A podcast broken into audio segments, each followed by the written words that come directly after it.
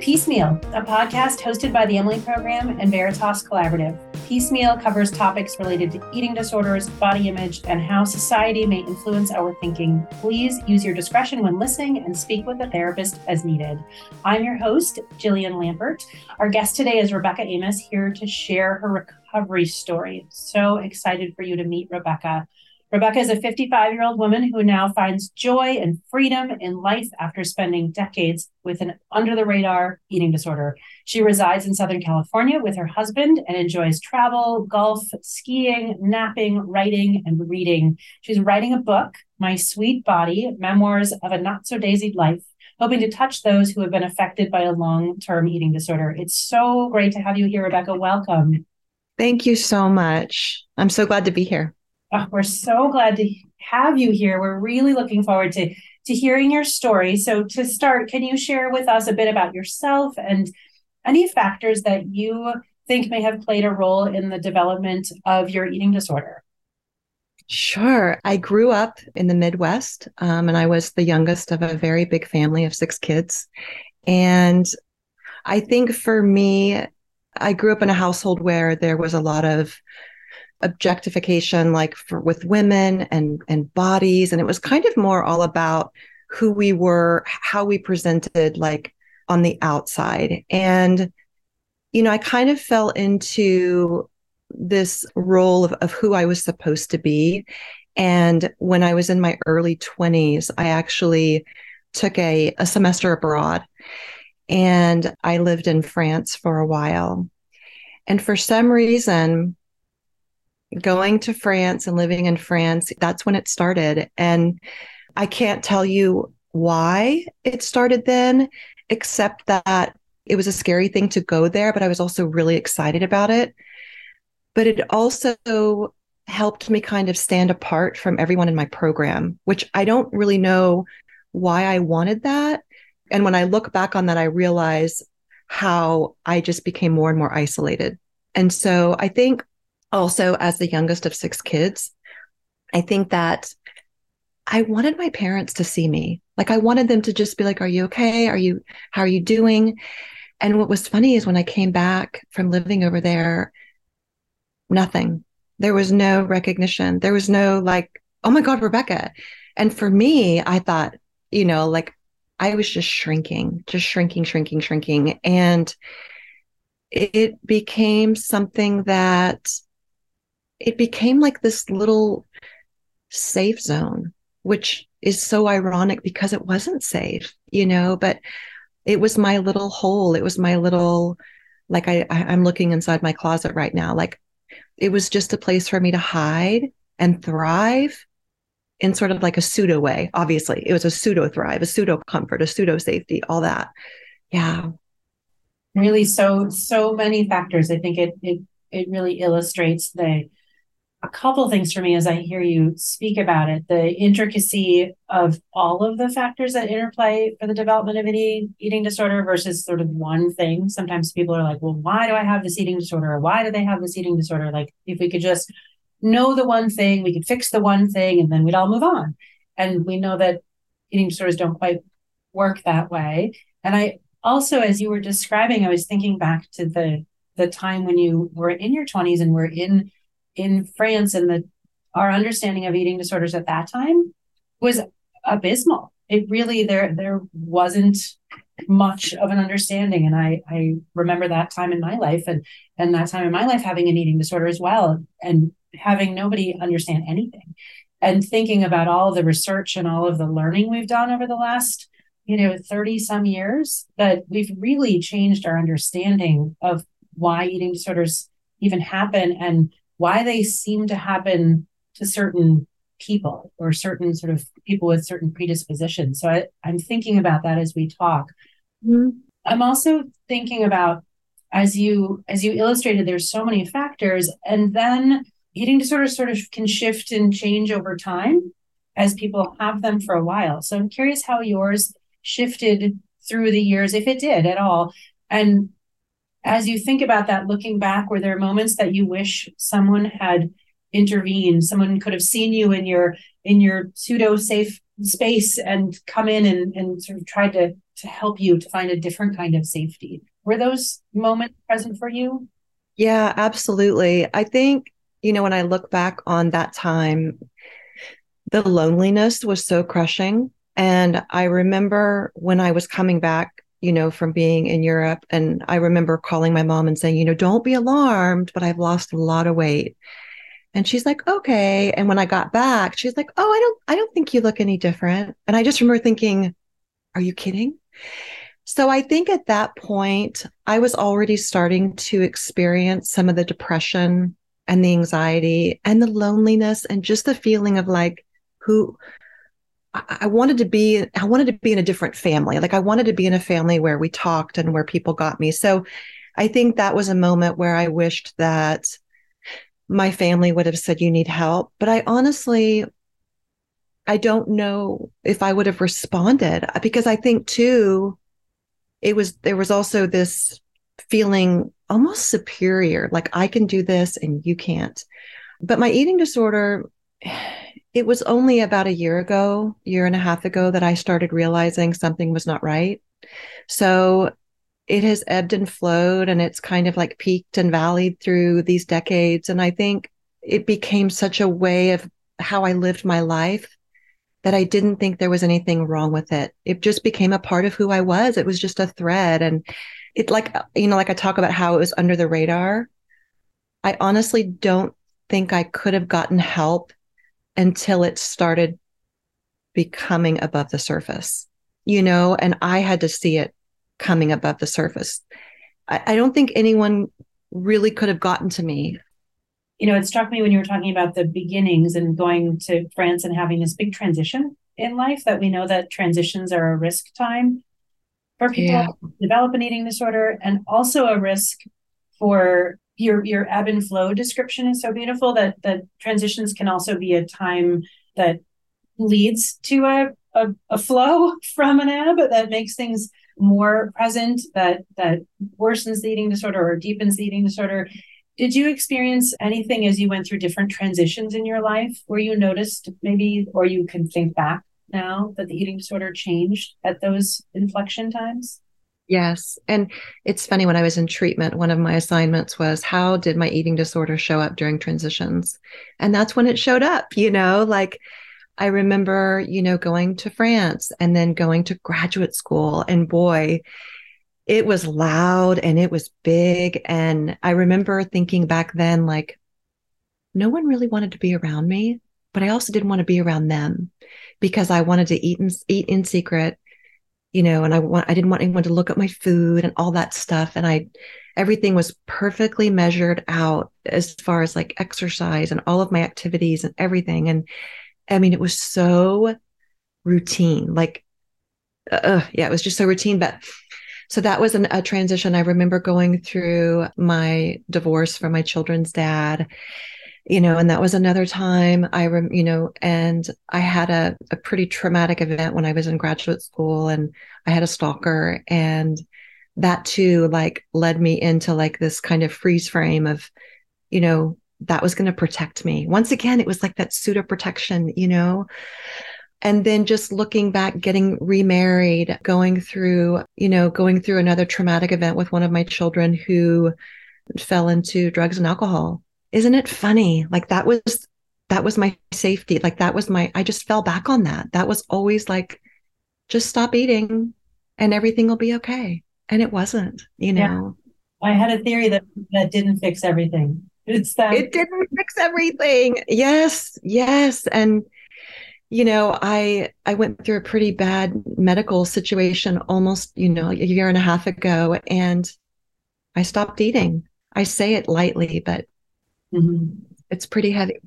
It is. It is heavy. And it it it really speaks to the I think the way in which we're not as a society good at asking those questions like this is a big transition time and during transition times people struggle with lots of things and actually people struggle with lots of things much of the time but transitions we know are particularly difficult how are you doing is there anything difficult for you in your relationship with yourself some people struggle with eating some people struggle with coping some people struggle with sleeping we're just not very good at asking those kinds of questions as a society. We're a little better at saying, you know, how are you doing? Or having medical perspectives sort of scratch maybe only the surface. And if you don't go very far, you won't ask the right questions that get to the right information. So it strikes me that that under the radar uh, way you have of describing it is unfortunately a bit of how our society is structured.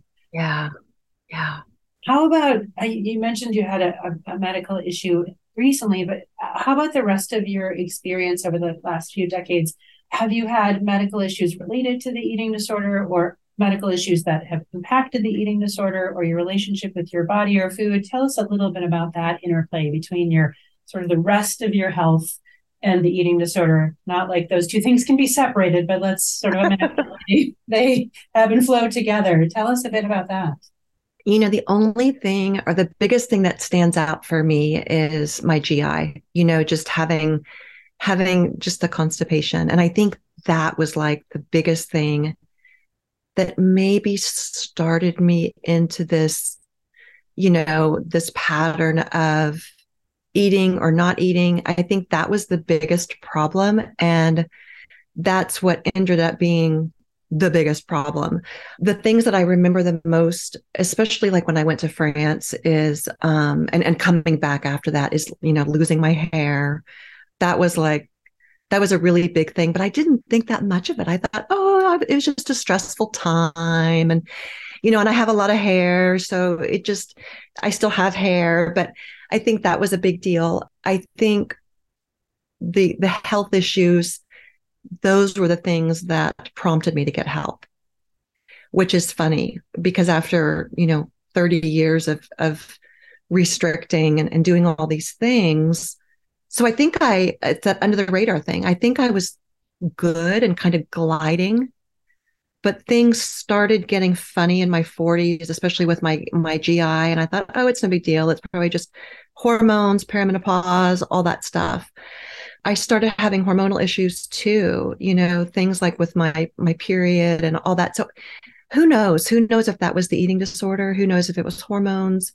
But I think more than anything it was just the GI and and that was that became I was I became very hyper focused on my bowels and all of that. So and it's funny to even talk about it because I used to never talk about it. You know, it was so embarrassing. And now it's like, uh, that's just part of it, you know? Yeah, absolutely. Yeah. It is, it's interesting how that those, the impacts, be they eating disorder, other impacts on our health, make us uh, comfortable talking about some things, but not others, despite the fact that the others are so important. So I really appreciate you talking about it with us. Yeah. I'm also curious about when you, and I'm going to make some assumptions here. So please correct sure. me if I'm sure. wrong. I'm, I'm, one of my assumptions is that you maybe sought some medical support for your GI issues. And I'm curious if if that's true, did the medical personnel you interacted with ask you anything about the eating disorder at all? Like did they did they get anywhere close to knowing there's a lot more going on here than they might have been thinking? No, and that's what's so crazy is I I had a hysterectomy and that was that was kind of the big surgery. That was like the catalyst to all my everything everything was heightened. Everything was exacerbated. Everything just stopped working. And i had what's called ileus which is like a lazy bowel. And so they put me on liquids you know? They put me on bowel rest and then i was like yeah i'm just not going to eat because then it hurts to eat. So why not just not eat? And hey huh.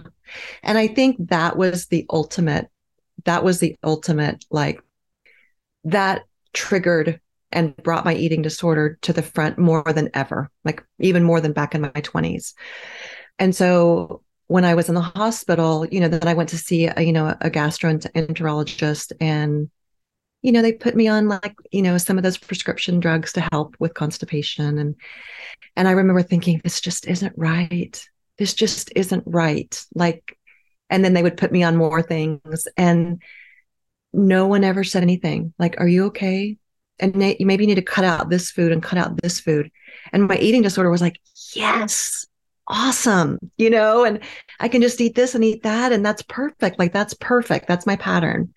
But no one said anything. I was in the hospital two, two times after the hysterectomy. And then I had an, another emergency abdominal surgery in the middle of the night. So it, it was, and nothing was said then either, you know. The only time anyone said anything was from one friend of mine who was a mentor in her 70s, a psychologist. She wasn't my psychologist. And she said to me, Rebecca, if you go through another another thing like this, I don't think you're going to make it. And I remember thinking, what? I'm fine.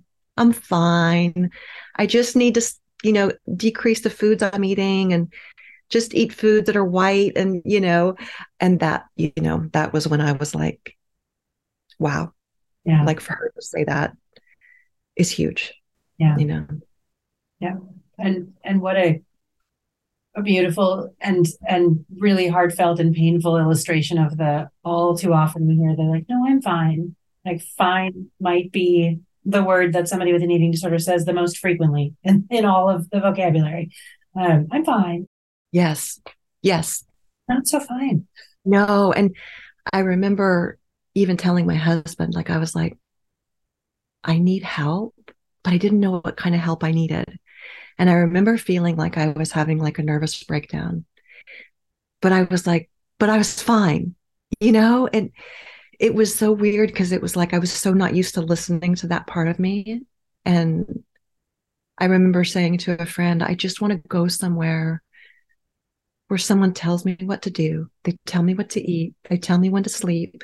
They tell me if I'm okay. They take my vitals, not knowing, not knowing that like that's residential treatment, you know, and you know, and it was just like I just want someone to take care of me because I can't do it anymore. Like I can't take care of myself.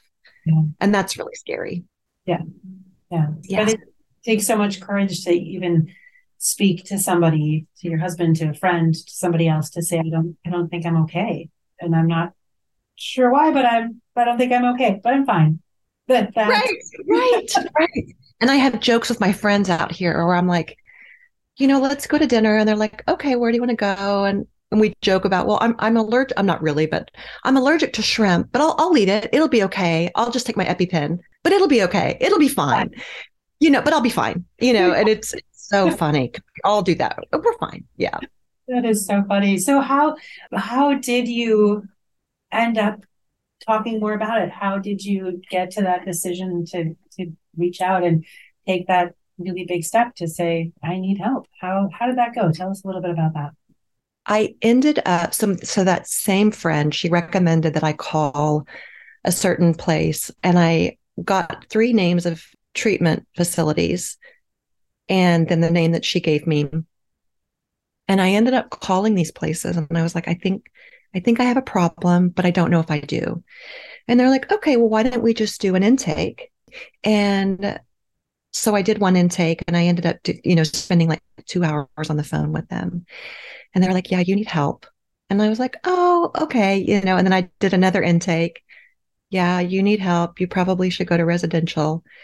And it was what was interesting is all the questions they asked me, I answered yes to all of them. And those were like, those were qualified, those were qualifying answers of like, you need help. And so that was last February.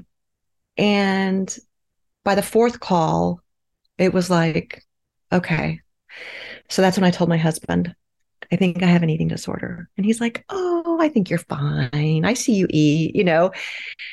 And then I knew I had some trips scheduled. And so I was like, you know, I just think, I don't think it's good timing. I think I'm fine. And then I went on the trips and I, and that's when I ended up going into the hospital last April. And that's when I knew I needed to get help. So I, of the four places, three of them were really terrible about getting back to me. And I hate to say that, but they were. And that discouraged me because I was like, well, maybe that's just a sign that I don't need any help. And then I someone said to me, "Why don't you just go see like an eating disorder specialist?" And I went to see her and she said she said, "You know, if you go into treatment, they're just going to it's just really all about eating. You know, if you want, we can just have sessions and eat together." And I remember thinking, "Okay, I I could do that." But it still didn't feel right.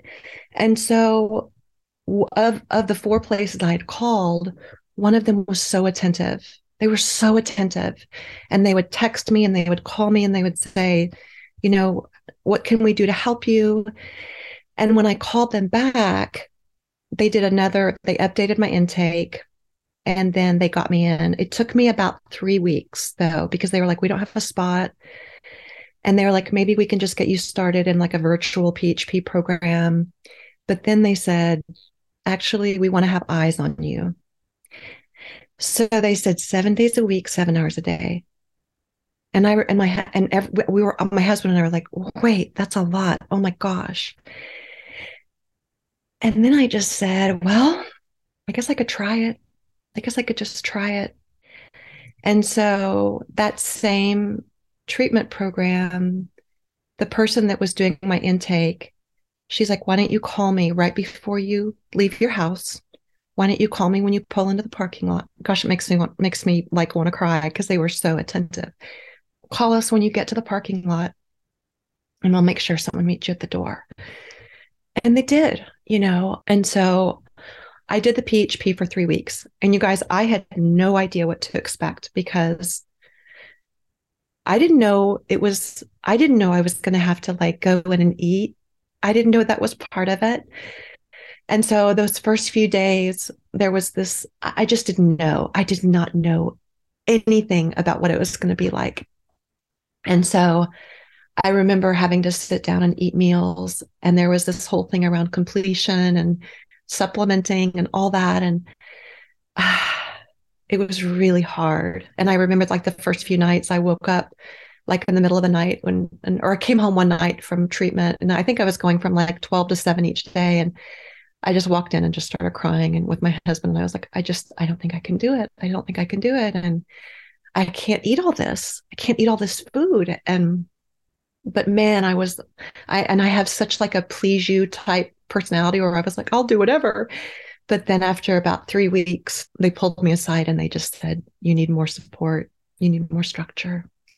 You know, and I, I was eating but I I don't think I was making progress. And so they said, We think that you need to go to a residential for about six to eight weeks. And I remember thinking, No way. There is no way I'm going to go and do that. Because how am I going to do my little rituals and all my things? And, you know, and how do I do that? And I remember my husband saying, Well, what else? What else is there, Rebecca? Like, you don't you don't have a life. Like you don't do anything. You don't, do you want to continue to live like this? He's like, we don't have a life. We don't, we don't, like, I'm taking care of you. You know, I'm taking you to the hospital and I'm, you know, and, um, so I, uh, took a red eye to Alabama and I checked myself in and I, we went to see before my husband dropped me off at the airport, we went to see that new Top Gun movie. I have no idea what it's about. Like I remember just sitting in the movie just going, uh-huh, like and I knew I was going to get on a plane like 3 hours later.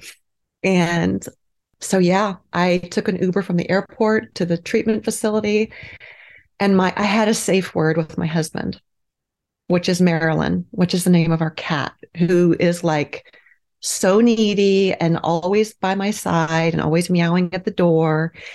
And I said, if I text you, Marilyn, I want you to come get me. And on, I got there on a Thursday, and on Saturday, I was like, I'm getting ready to text you the safe word.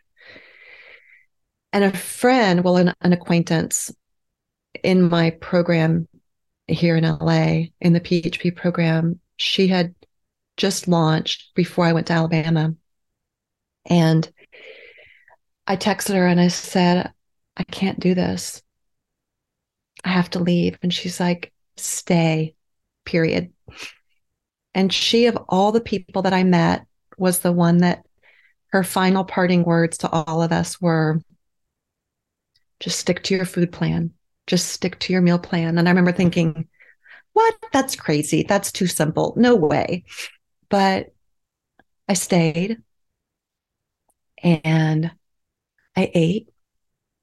I completed my meals and I met the most beautiful people on this earth. And it was the most meaningful experience, probably aside from having my children, the most meaningful experience I think I've ever had was being in Alabama and then coming back and seeing people who had sent me there in the first place or who suggested I go. And it was magical. I mean, what a crazy word to use, but it was magical. And um, ooh, yeah, that's my experience. It's beautiful. Rebecca, thank you for sharing. And thank you for that. Oh, That's a gift of of sharing. It's so meaningful to people to hear other people's experiences. And your description is is so rich and full of of the beauty of a really hard thing. It's really hard to yeah just stick to your meal plan. And and I and in my if I well, I'm I'm a dietitian by training, and my warm little dietitian heart is like, yes, stick to it. it's so Yeah. hard and it's so important. And I love that your friend said, stay. Like that is so valuable and so so saying so much with one little word. That's so true. Yeah, Yeah. And I remember just thinking, like, I have to surrender because I'm no, like, I kept thinking I knew what's best. I know what I need to eat. I know how much I need to exercise. But then I just had to surrender, like, literally just take me and do, I, I will do what you tell me to do. And I can always go back. You know, I can always, I can always go back to what I was doing, but why don't I just give it a whirl? And yeah, Yeah, it is. It's it's I think that's a relieving uh coping strategy, right? To say like I'm I'm just gonna try it and and I can go back and and I think a lot of people experience that feeling of like, well, I'll try it, but but I have that sort of safety again, that pseudo safety you talked about, that if this doesn't work, the eating disorder will hang out and be happy to tell us that we can come back. And so yes, that is, uh, in many ways, it's a way to sort of use the tenacity and the persistence of the eating disorder to your benefit instead of your detriment. To say, like, okay, if it's so persistent and hanging out, maybe I could be persistent and just trying to do it a different way and see what yeah, happens. Yeah. It's almost like using, like you're saying, like using that same persistence to get out of it that I used to stay in it. Yeah. Like I got it, you know, kind of like Marilyn at the door, right. you know. Yeah, Yeah. Yeah. I saw so many people when they say, like, no, no, I got it. I got it. I, I want to do this myself. Right. How many have we've said that? I want to do this myself. Or had somebody in an eating disorder treatment program or not in a program, somebody struggling with an eating disorder saying, I got this. I, I'm, I'm going to do it myself. I always say, I am so glad that you want to do this yourself because we are all here to help you.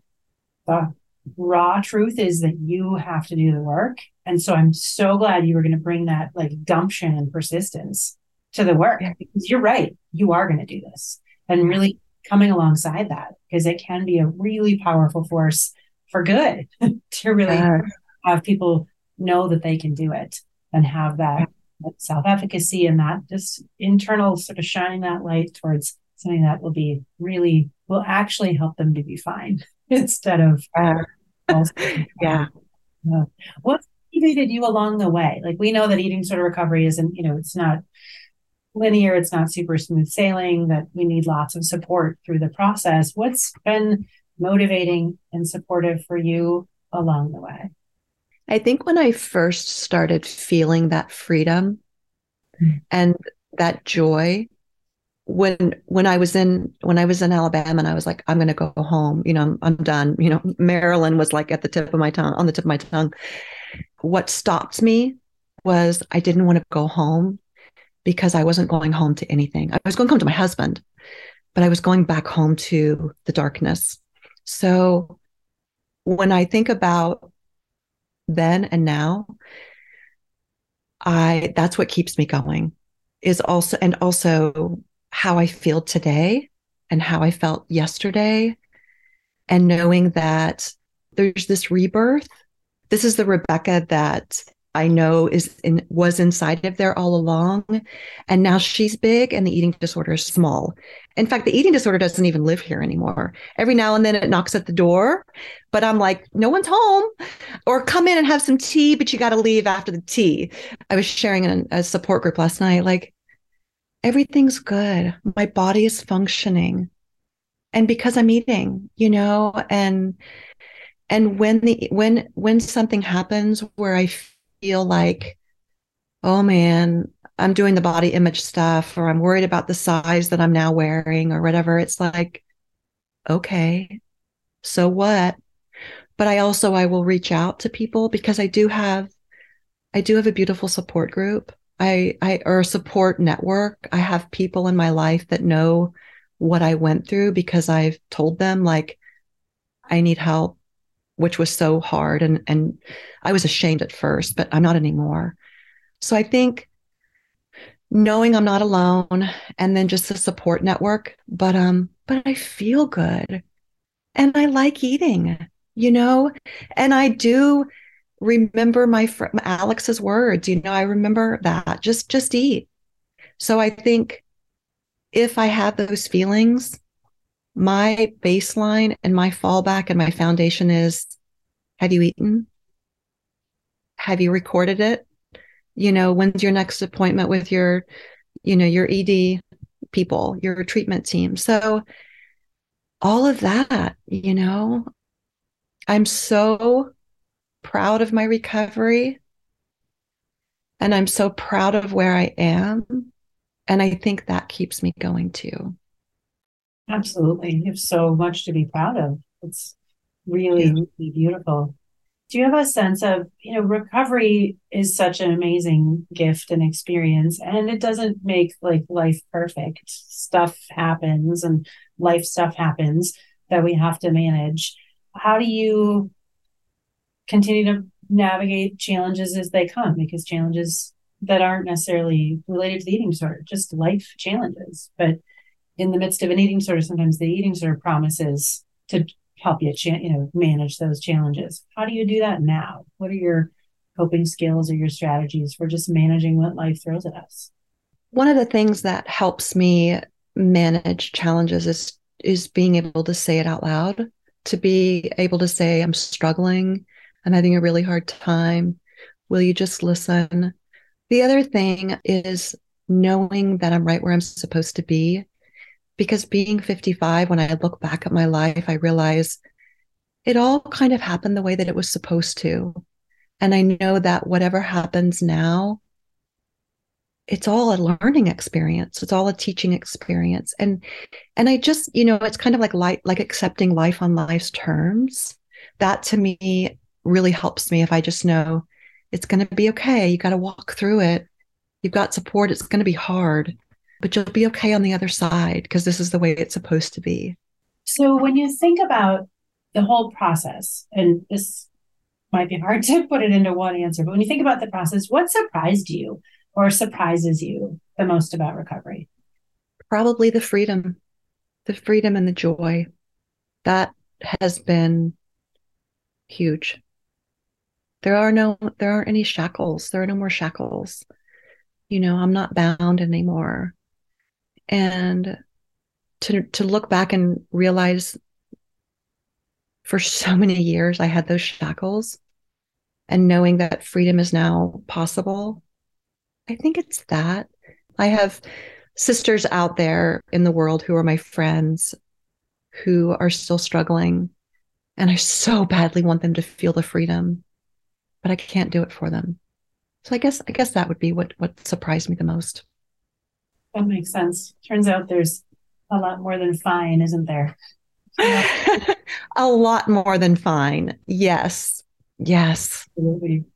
So to to close us out on I mean we could talk all day that your your the way you present your story and sort of illustrate the depth of how it feels is so beautiful. And we're so grateful for your sharing that story with us. We often have people say, or maybe think as they're listening to somebody else's recovery story, like, that's like so amazing, Rebecca. I'm so glad that happened for you. I I just can't see that happening for me. I just that's never never going to be possible for me. Recovery is just not possible for me. What would you say to that person? I would say I get it. I absolutely get it. I think what I would do is I would share. I mean, I just shared my story, but I would encourage that person to try to surrender. Try to surrender. Just try it. Try to trust the people that are wanting to help you. Lean on them. Use their trust for a little bit until you can trust yourself. You know, I think that was really big for me. I think recovery is possible. Rebecca, thank you so much for sharing your story, for the light you're bringing to the world. We're so excited to read your book and it's thank ready. I'm just so excited to hear more from you. Thank you for today. Yeah, thanks you guys so much. You're welcome. If you enjoyed today's episode of Peace Meal, please subscribe, rate, or leave a review on Apple Podcasts or wherever you listen. Learn more about us at emilyprogram.com and veritascollaborative.com or search Emily Program and Veritas Collaborative on social media. Peace Meal is produced by Angie Mitchell and Nancy Linden with music by Dan Forkey. Until next time, take care. Thanks for listening.